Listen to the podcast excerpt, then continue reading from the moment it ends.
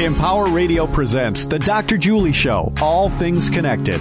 Break through the illusion of separation, explore the infinite field of possibility, and make connections that inspire. Now, here's your host, Dr. Julie Krull.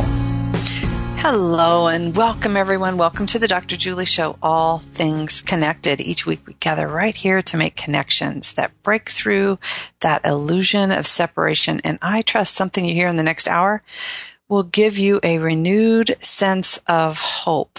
Why? Well, women are no longer trying to break that glass ceiling.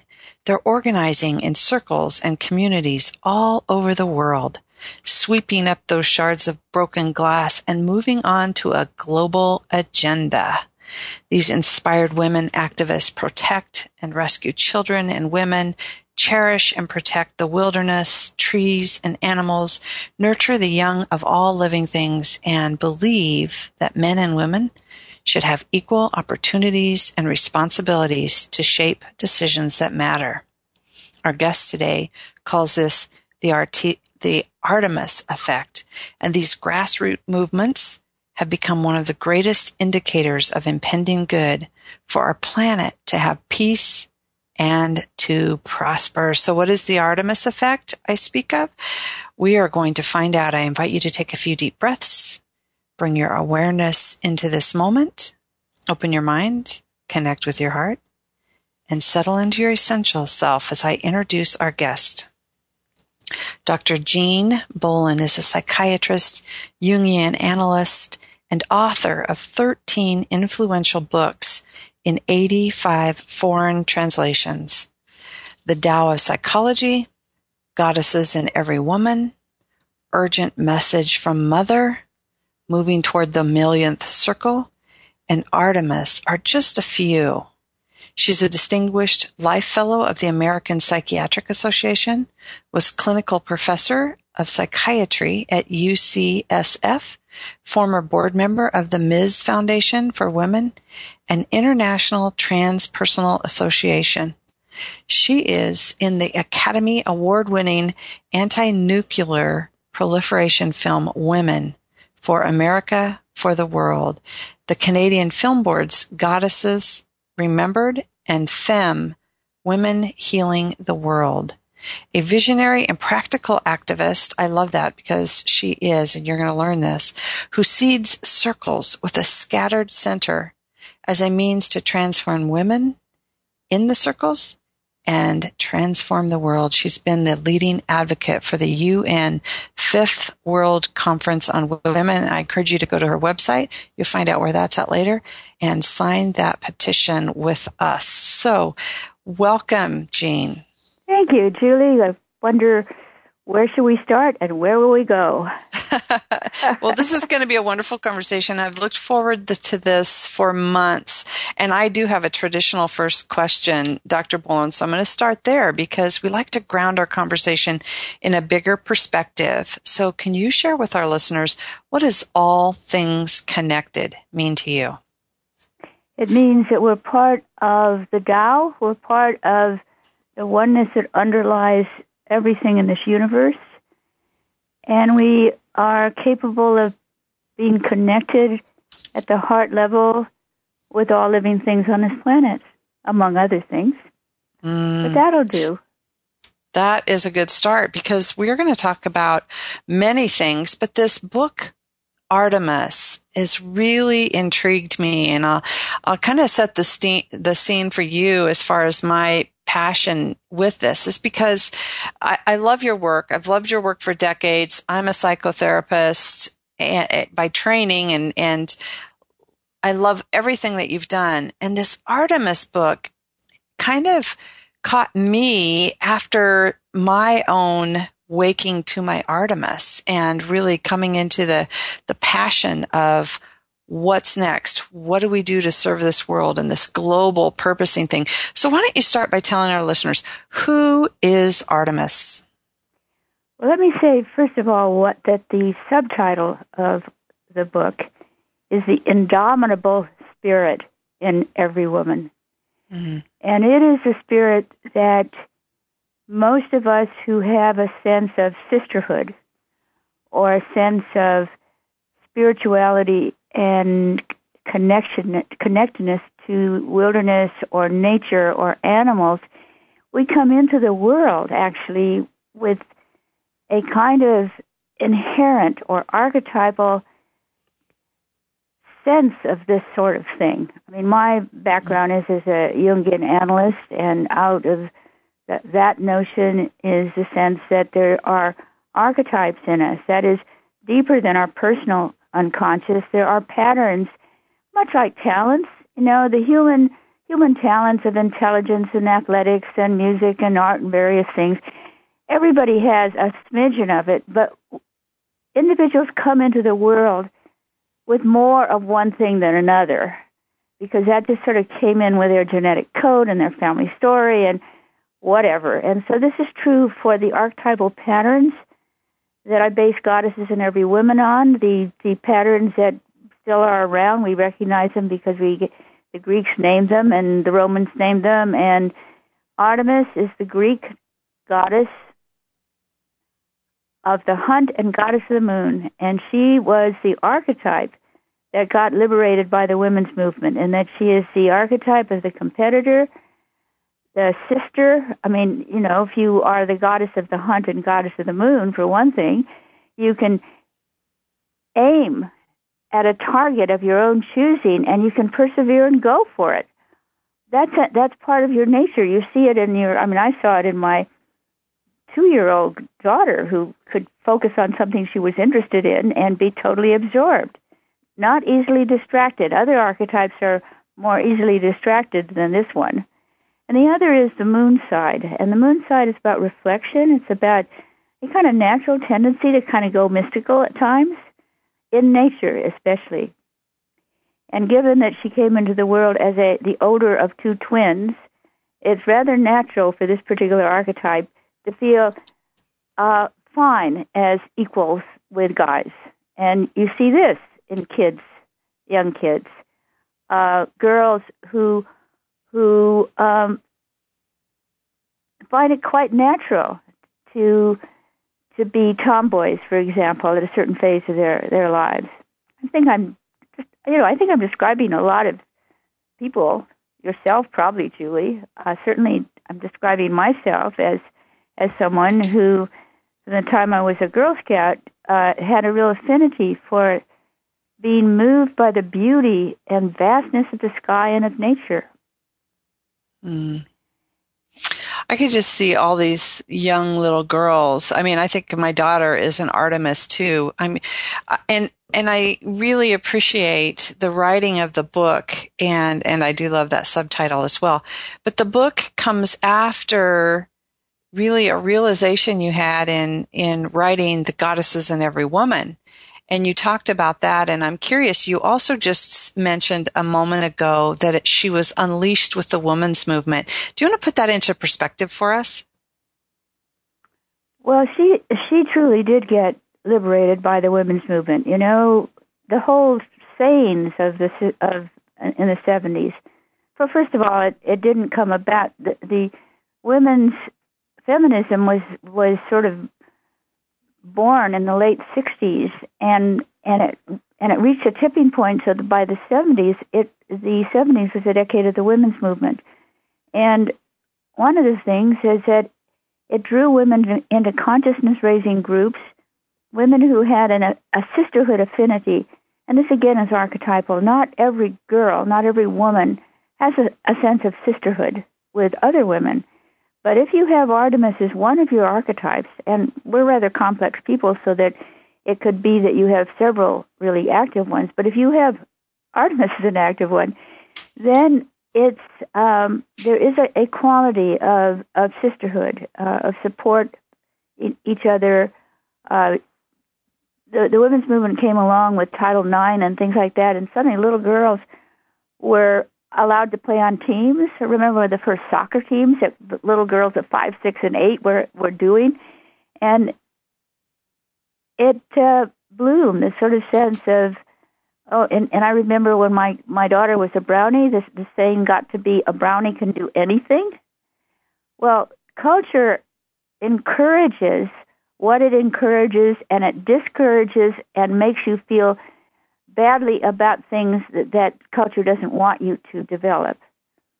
So the very things that were being cheered on from the 70s on, prior to that, were considered unladylike and, uh, uh, well, you, you couldn't even wear clothes that would allow you to, to be a runner, for example, that, that, that girls and women are runners. This, this is actually kind of revolutionary. So I'm I'm appreciating that the freedom we have since the women's movement to live out the Artemis sides of ourselves is remarkable. And when I think about all the women who have to wear uh, shrouds over their heads, so to speak, and, and not show that not not go out of doors. Uh, I, there was recently on on 60 Minutes the story. No, I guess it was on another program. It was on um, GPS. A, a girl from Pakistan who had dressed herself as a boy because otherwise she could never get out of the house. She could, and here she is. She she borrowed her brother's clothes and had her hair cut, and she participated pre-adolescent in boys sports and really was good at it. And to do that was uh, a major, major thing where she comes from. But in the United States, if you want to do that, and you're a little girl or an older girl, that's just fine. I mean, this is a freedom we did not have as young women, and in in an earlier time, in the even in the United States. So I'm saying that this is the archetype that got liberated by the women's movement. It it assumes that women are the are equal to and can uh, share power and share uh, a lot of things with men and still be women. Mm. Yeah, you know, you you talk about these qualities of Artemis, and I, you know, it's hard to even imagine our world going back even just a few decades with all the progress that we've made, and and we're on this new trajectory of even greater social change. So, um, like I mentioned in the intro, we've moved from breaking the glass, glass ceiling to gathering to save the climate or to save those children. And, and so I love how you put that into perspective because it also weaves together your work and your message of the millionth circle and the urgent message from the mother and moving toward the millionth circle. It's like really watching us as a culture and as a sisterhood really stepping forward into a, a, a, greater responsibility now. Let's let's talk about that a little bit. Um, you, you know, Artemis is full of grit and passion and persistence, and here we have women creating new organizations, new different activists um, stepping forward. What are you seeing on the planet? Well, my activism uh, uh, really appreciates how women together can make a difference uh, that that um, I watched what happened in the late 60s and early 70s. It appeared to be just women talking to each other and sharing what they were learning. And these are the consciousness raising groups, the awareness that um, that is at, uh, and I'm I'm remembering the uh, women's residence seminar that I led in the about a decade or so later, when when women were entering professions, and as they ran into sexism and things, initially they thought it was them. You know, somebody harassed them. They thought, well, maybe they were giving mixed signals, and then when they talked with each other, they found that the the particular ones that were were were crossing boundaries and and uh, making them feel like somehow they had invited overtures that they had not invited, but they thought maybe they had. When they shared that information with each other and found that oh, it wasn't just me. There's a liberation that comes from sharing the truth of your life. That I'm not the only one who, And that's what began with the women's movement of women trusting each other with, with things they were not supposed to tell other people, like what happened to them uh, at various times where they were taken advantage of and blamed themselves. And the whole the whole notion of blaming the victim started to get shifted and is shifted now. I mean, it's still the issues still are are around. I mean, and and and here we are. We're back to trying to get an equal rights amendment from 30 mm-hmm. years ago. So we've we've we've we've had something to do with the grass ceiling, but there are still a lot of barriers and a social assumptions. That the the major thing, though, is that women's movement women who are now baby boomers have raised sons as well as daughters that have a natural sense of equality. And so there are young men and women, or at this point, women and men in their 40s, pushing 50, who grew up at a different time when equality, peership, um, sharing vulnerabilities. I mean, because guys grow up in a culture where they're never supposed to be vulnerable. They're supposed to have contempt for anybody who shows vulnerability. They're supposed to stay with their with the guys and and go along with them when they pick on other people and things like that. And and really, that has been changing too, which is which really does make a difference. Mm. And that uh, when when when I when I talk about Artemis as the archetype of the sister, it's not just sisterhood with other women; it's brother and sister with men, a sense of equality uh, a sense of um, being able to learn from each other and help each other and be vulnerable together. Uh, it's a good time to have Artemis as one of your archetypes. It is a good time. It's a beautiful time on the planet, and we're watching these this transformation happening and, and a lot of people are in fear. There's so much anxiety and fear as we're watching the state of things in this present moment. What would you say to women who might be a little anxious or are not seeing that equality? I know my daughter-in-law is in physical therapy school and a couple weeks ago she came home and said, Oh my gosh, um, women are still making 60 cents on the dollar in physical therapy compared to men. What would you say to these young women and, and others on the planet who are full of anxiety and fear?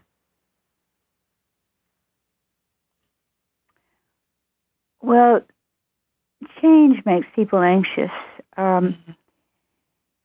For women to know that they can support themselves in this world uh, gives them a, gives them choice. So education is the first thing that really makes a difference all over the world. That when people who are in a hierarchical way considered inferiors, whether they be black or brown or women or whatever, one of the first things is the difference in access to education. So as soon as you say, I mean, the, the English, when they oppressed the Irish, wouldn't allow the Irish to, to, to be educated. So there were hedge schools where you could be punished if you were teaching Irish kids to read.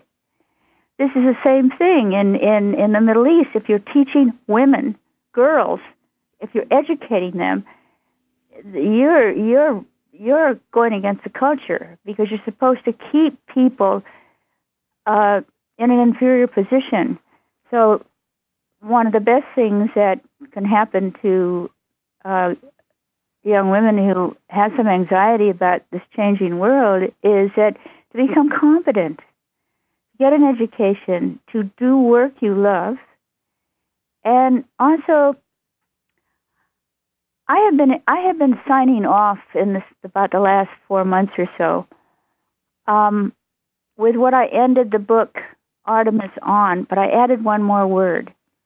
I sign off with love, hope, perseverance, trust, and optimism. And I think that when you go into your life uh, from a place of love rather than of fear, and and with hope um, and perseverance to do something that's important for you to do, and to trust that there is a spiritual or sacred world, a oneness uh, in which when you trust that you're doing, you're living your, your own genuine life, and you're using the mind that you were given and the body you have, and you're appreciative of that. And you are moving forward with the sense that the world is going to be meeting you half more than halfway if you will meet it. This optimistic feeling that goes with it creates the it's it's not it it feels sometimes like magical thinking to to realize how synchronistic events helps you on your path when you are living it from a deeper place when it's part of your centeredness or your archetype of the self, when you feel yourself to be uh, to matter and you move and, and you act accordingly, that there are, that what happens is we call synchronicity or um, auspicious things happen to indicate something about the direction being supported. Um, I don't think that fear. I think I think courage. What what fear can do is challenge you to step up to the plate, and that exercises some muscle that I would call courage. And I think that so many little girls, for example, and little boys on being sent off to school and running into the bullies that are there, uh, running into the unknown things, that that indomitable spirit, which is why I particularly like that word and chose it as a subtitle, is that the indomitable spirit in us keeps on keeping on, and it it has it grows. We grow in courage, which is which is a word that comes from heart, when we move forward and do and go in the direction uh, that our heart our heart chooses to go into. Um, not that it necessarily is easy because we are tested. It's sort of like, oh, you really want to do this? You really think you're able to do this? You really think that? And a part of you has to say, yes, I'm going to act as if it matters to me and I'm going to speak up or step forward or continue. And the more you do that, that indomitable spirit keeps growing. And when I, in my practice, in depth work, hear what my patients who are now adults had to go through with their dysfunctional families and the bad things that happened, and that they got through it and they survived, I know that there's something in them that was in them as children that got them through some very hard times. And I think that's the nature of our lives. There are always hard times. There are unchosen circumstances. There are bad things that happen to us. And what we have is a choice of continuing on anyway. Maybe uh, it's a, it's about attitude. It's about an we can always choose how we're going to respond to something when we cannot choose, you know, what has happened to us. Hmm. Oh, I love that because it is so it is so true. We always have the opportunity to respond in a new way and thank you so much for that. We're going to take a break here in a minute, but I just want to just really rest in that knowing of, of where you're coming from now with this Artemis, I love the indomitable spirit. And she's also a midwife. And I just really hear in your words that we're midwifing, we're birthing this new, courageous, soul centric consciousness that moves us out of this place of separation. So before we take a break, and there's so much more to come, and I want to talk to you about your work with circles, but before we take a break, I want to give the listeners your website so they know how to find you. Can you give us your website, please? It's Jean Bolen, J E A N B O L E N dot com. And my full name is also on it. You can also find it under Jean Shinoda Bolen. com. Excellent. Okay. There's lots of goodies right there on your website. I encourage our listeners to sign up for your newsletter and stay up with what's going on in your world. And we're going to hear so much more when we come back. We're going to take a quick break. We'll be back with Jean Bolen.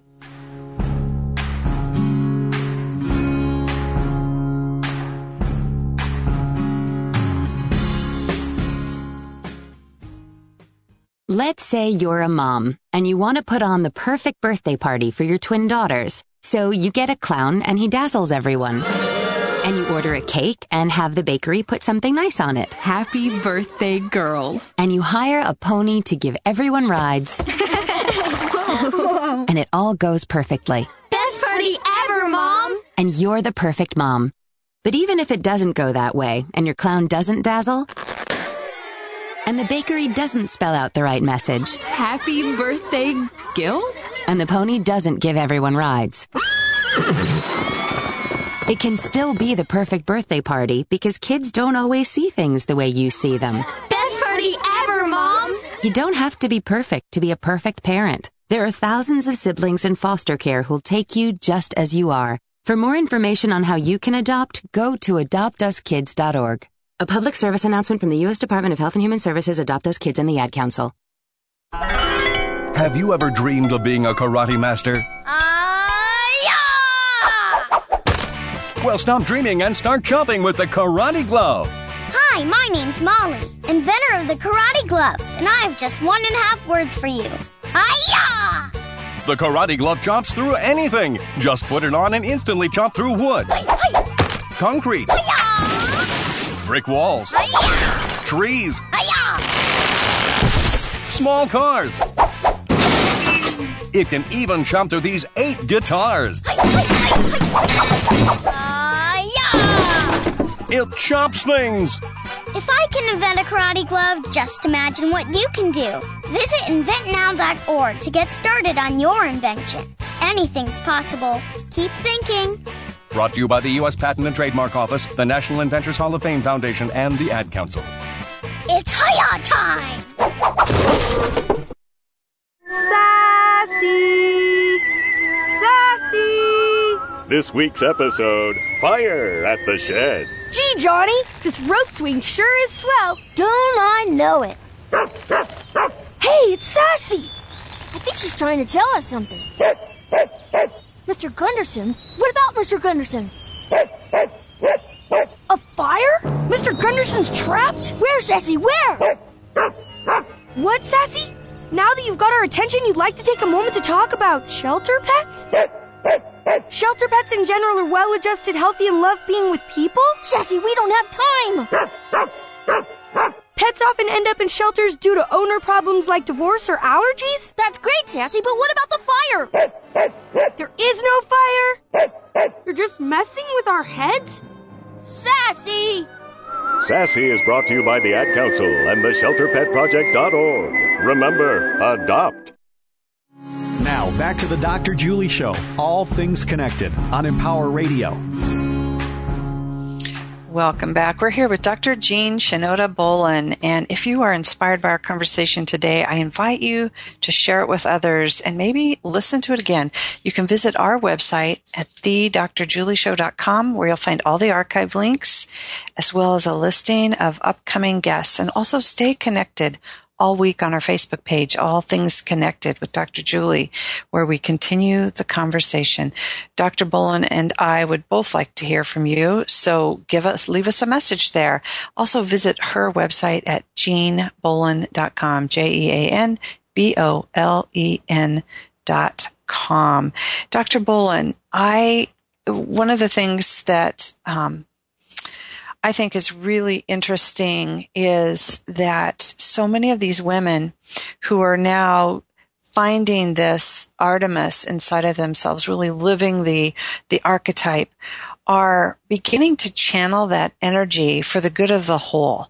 They're not just out hunting and gathering for family anymore and, and doing that beautiful Artemis work that we're talking about, but we've been watching women around the planet really step up in big ways to make a difference. And, and part of that inspiration, I think, I believe, because I know in my circle of friends, a lot of that influence came from you bringing that to our attention.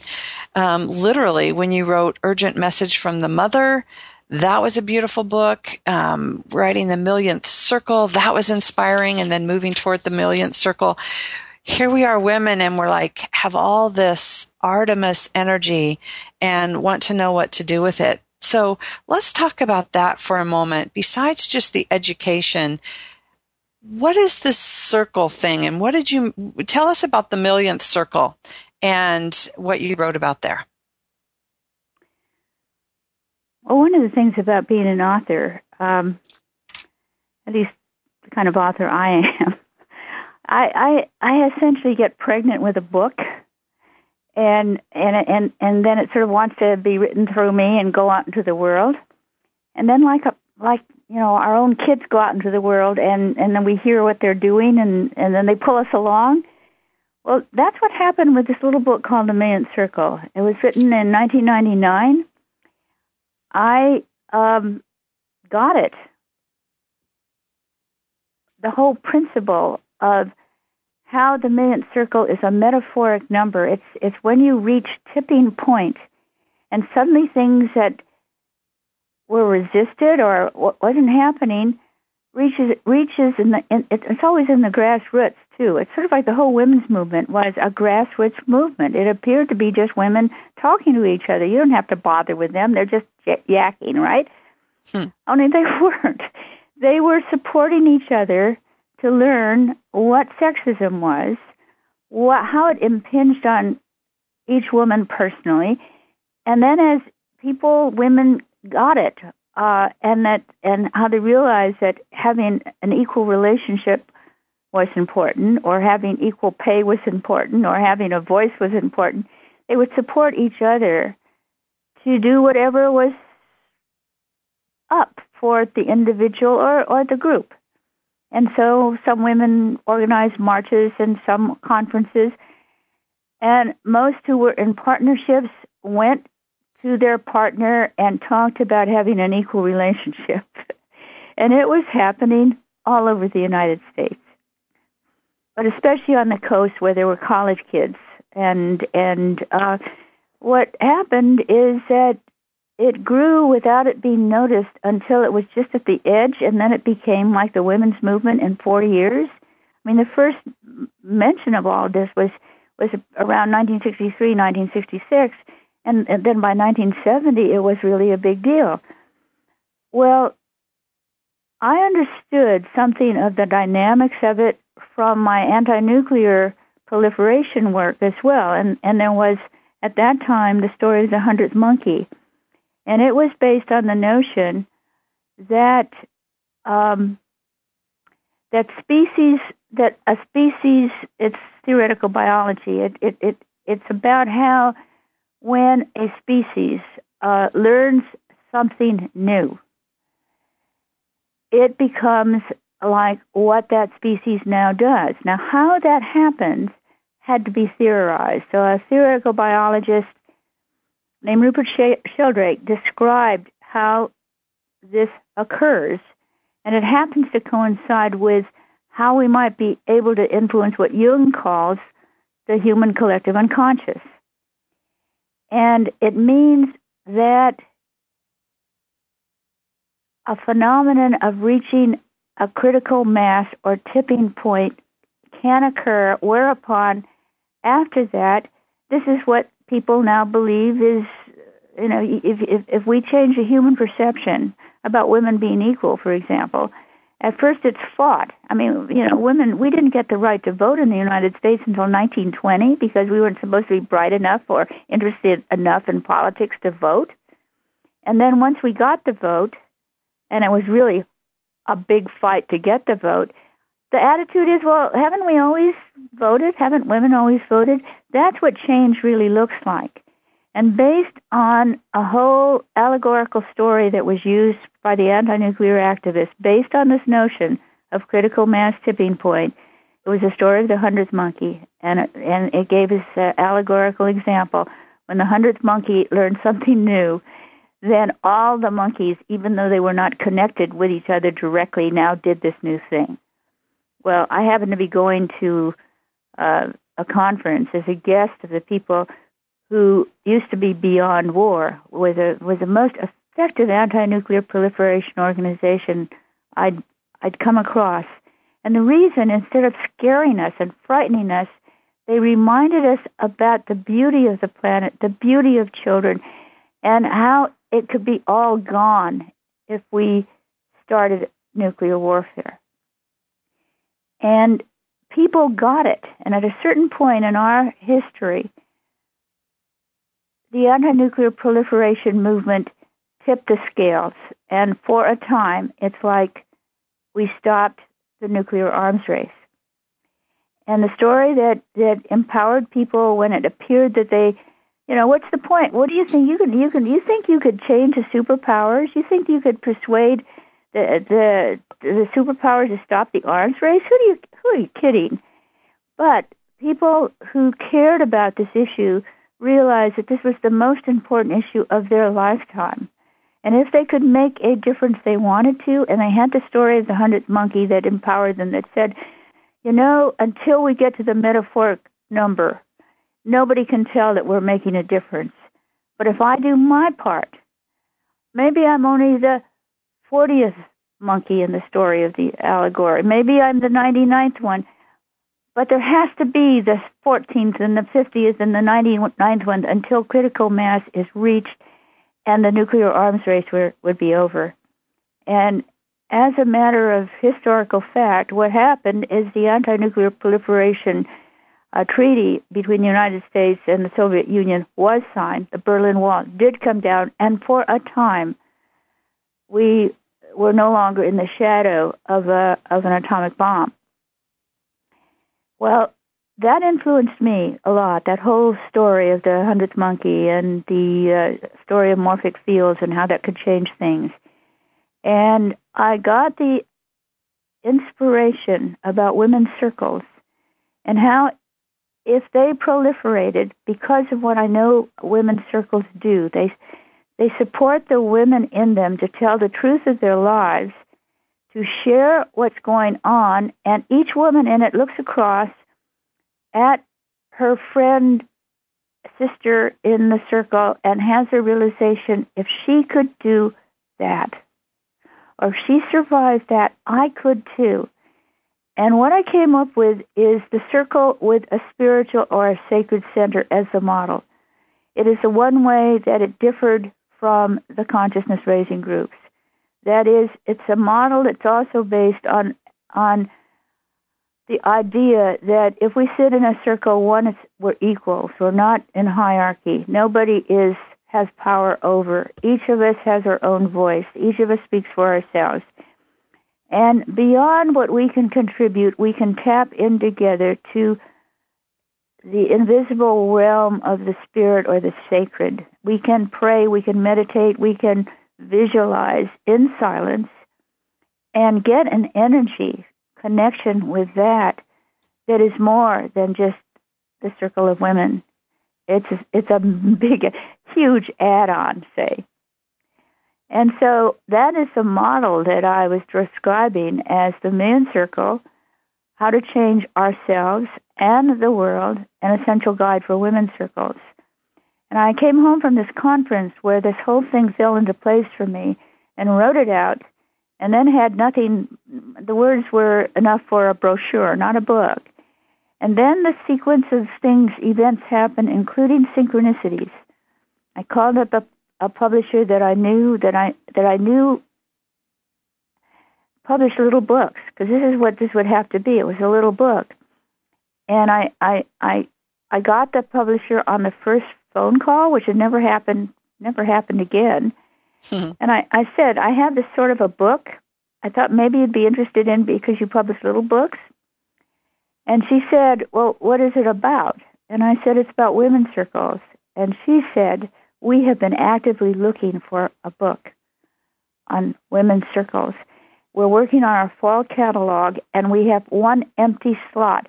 Send it over. We'll take a look at it. And I did, and it was published before the book that I was actually seriously writing, which was Goddesses in Older Women. So it came out into the world, and then it took me into the world. It's like the book made its way through one woman to the Parliament of World Religions in South Africa. The women, a small group, got together there, talked to each other about how this ought to be something that could be introduced to the United Nations. And so a woman in Geneva talked to a woman in California, and, and the next thing I knew is that I got a call from this woman in California who I'd never met before, who described the whole phenomenon or what happened to this little book of mine. Well, the next question would be, we would like to use the name the Millionth Circle, or the Millionth Circle Initiative. We are planning to have an organizi- organizing meeting, and we would like you to come to it. And it's just up the road from where you live. and that's how I got to the United Nations, and how I ended up taking on being a principal advocate for United Nations Fifth World Conference on Women, which I hope will happen in 2020 now. I keep having to persevere. First, I thought it'd be nice if it happened in 2010. The last one was in 1995 before the internet in Beijing. I thought maybe there'd be one in 19, you know, in 2010. There wasn't. Pushed for one in 2015, uh, and now I'm looking at 2020 with the idea that if the women of the world got together as they did in Beijing, then we empower each other. We learn from each other. We network as friends going in the same direction. And we could change the world. I am absolutely convinced that we are moving towards that time of equality for women and women being different than men in certain ways of hormonal ways, ways of bonding, ways of looking after children, that together with with men who work with women, that looking after the children means looking after the environment, means looking after the planet, and maybe just in the nick of time, we can really transform this planet and humanity in an evolutionary way instead of going in the direction of destruction. Mm. You can tell I have a bit of energy for this. Oh, well, it's your Artemis coming out to play today. And I love her and appreciate her because you are absolutely right. The, this transformation of of our our planet and humanity and this this culture that's creating the issues. It's kind of like I take your words where you said it's it's not what happens to us that counts, it's how I respond. And we're doing that on a global scale now. We're watching it happen.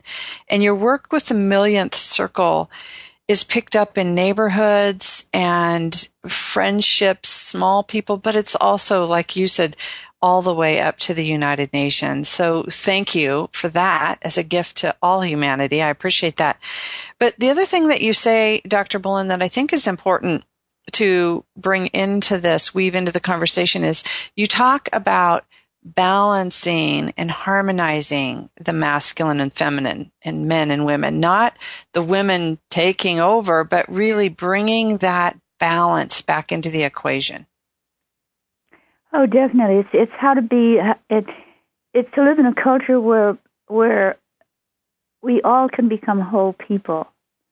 You know, in the world of hierarchy and power over, the left brain in humans then becomes dominant.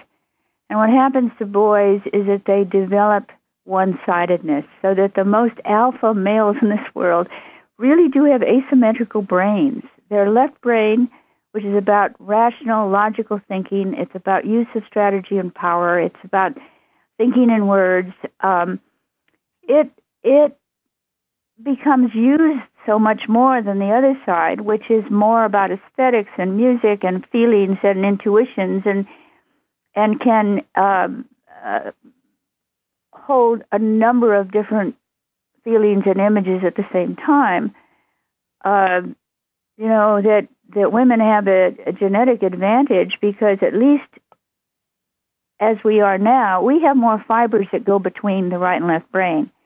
And, and you know it because we, well, fortunately, I'm also talking about women like us who have been privileged to be educated. So we develop our linear thinking and our rational side and stuff like that.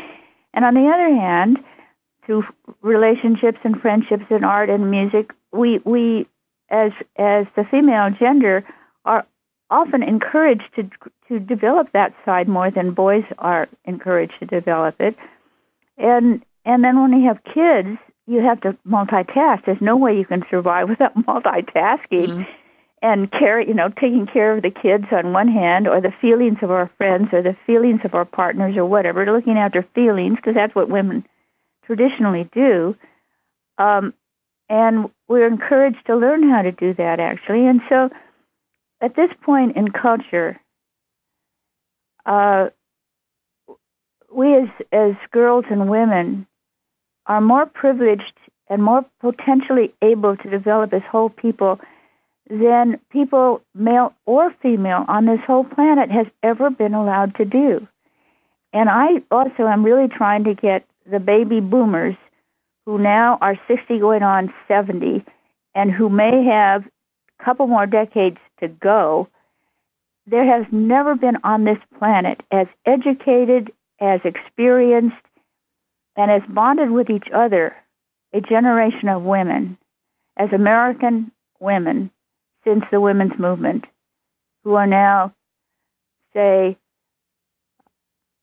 as boomers pushing over the line from into their 60s. And I, I would hope that that finding something to do that would make a difference to their grandchildren and children if that's where their energies lie, or in taking on looking after what it is they love, whether it's peace, whether it's trees, whether it's animals, whether it's children. You know that this is a huge resource uh, that that that needs to be. Um, first, first of all, when you when you are able to use yourself and keep on learning and growing and loving and and all that, you know, it, it's a joy to keep on growing until we're, you know, on the other side. We have we can keep on having new experiences and learning and growing and this sort of thing. And I would just like to, you know, generate uh, more and more circles because I think that is the way that women can then inspire each other and support each other to do whatever it is that each individual woman has a calling to do. Um, so that's where I'm doing seeding work, missionary work, seeding circles.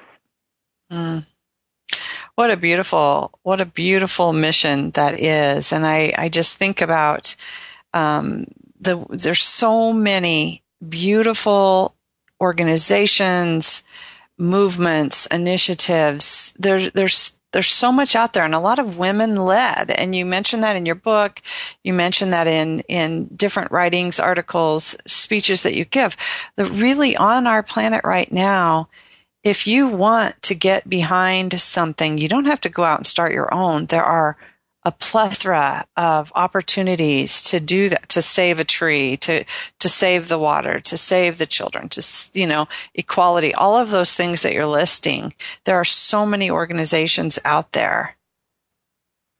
I had, uh, you know, I, I have been going to the United Nations since 2002, ever since that little book of mine, The Million Circle, uh, got me there. And I, I was inspired and appalled by what I was learning that women were doing all over the world. And the kinds of things that were happening to little girls and bigger girls and women, and the kinds of amazing things that women, in the midst of all of that, were doing to help the situation. And it occurred to me to want to reflect back to them what I saw them doing. And I, as part of what I understood they were doing, is I understood that they had each been, in many ways, lucky enough to have picked up what I call an assignment. And I realize that if you have a cause uh, of any kind that comes from the heart, um, there's you have an assignment, and I defined assignment as all inner uh, decisions based on inner. Only you, from inside out, can know one. First of all, is this meaningful? This thing that I might want to do, is it meaningful to me? And when it is, it has something to do with what you have learned from your own experience or from people you've loved. That that it does make a difference now. That it's meaningful to you because you know something about it. And then, for activists of all kinds, I suggested the question: Will it be fun? Now, m- most people start to think about causes as being kind of grim and to the front lines and all that, which is often has a truth to it. But fun is being used well and and and for, for something that matters to you. Fun is about doing it with others that are moving in the same direction as you are, that have the same values you are, and who can laugh together and cry together and celebrate together and regroup together. And the third one, is it meaningful? Is it fun? And the third one, is it motivated by love? not by revenge, not by fear, but by love for whatever it is that you want to help or to save. You can be appallingly upset because what you love is being trashed. A vulnerable animal or child is being hurt, and you're just outraged like Mother Bear. But your outrage is based on love for what it is that you want to help. And so I'm saying you're really, if you if something comes along with your name on it, so to speak, it's a purely voluntary job, voluntary thing.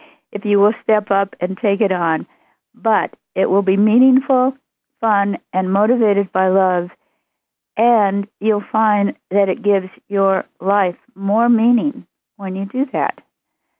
So I think we're very fortunate whenever something comes along and we pick it up as our personal assignment. It has our name on it. We will, you know, we'll, we'll do it. And it may lead to something else.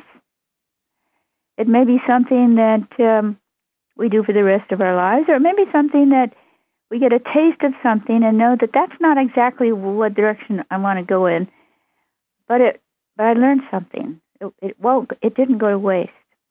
Mm. Beautiful. I love those three questions that you ask as they're discerning what's theirs to do. That is this really brilliant. Thank you for sharing that. I just want to mention to our listeners on goodofthewhole.com there is a tab of resources and under there there are dozens and dozens of organizations led by women for women, but there's also dozens and dozens more, and you're sure to find something that would fit those three questions if you want to get involved. Dr. Bolen, we just have a few minutes to close, and I just want to remind our listeners we're talking to Dr. Jean Bolen. You can find her at jeanbolen.com. What, in a minute or less, what inspiration would you like to leave our listeners with today? I think beauty has a lot to do with with um, what makes our heart sing. I think that that uh, mm. I, I, I consider myself um, a heart connected activist, and I think about the heart as this amazing organ that requires that it fills before it can go out. And so I think that anybody who is doing something in the world that takes energy must also fill. So, like the heart, you know, you've got these, when you get your blood pressure reading, say it says, ideally it might say 120 over 80 or something like that. The bottom number, the diastolic number, is what goes on when your heart is filling. And only when it's filled can the muscles of the heart contract and go spreading out over the arterial tree with the systolic or high number. And I think that women get burned out because they don't give themselves time enough to fill. And what fills you is what makes your heart sing. It's beauty, it's love, it's I also think it often is a capacity for solitude, Mm. to be with one's self at rest. I really encourage women to think of themselves as as needing both the output and the fill in their lives. Beautiful. Oh, Dr. Bolen, that was magnificent. Thank you so much for joining us today and inspiring our listeners. And I know you've inspired me as well. Thank you so much. Well, thank you for the invitation. It was wonderful. It's it was delightful to have you here. And and listeners, if you have an Artemis inside ready to leap into action, contact Jean or I, and there's lots of ways you can get involved. So remember, together we're creating connections for the greater good of the whole. Until next time, I'm sending you a world of love. Bye for now.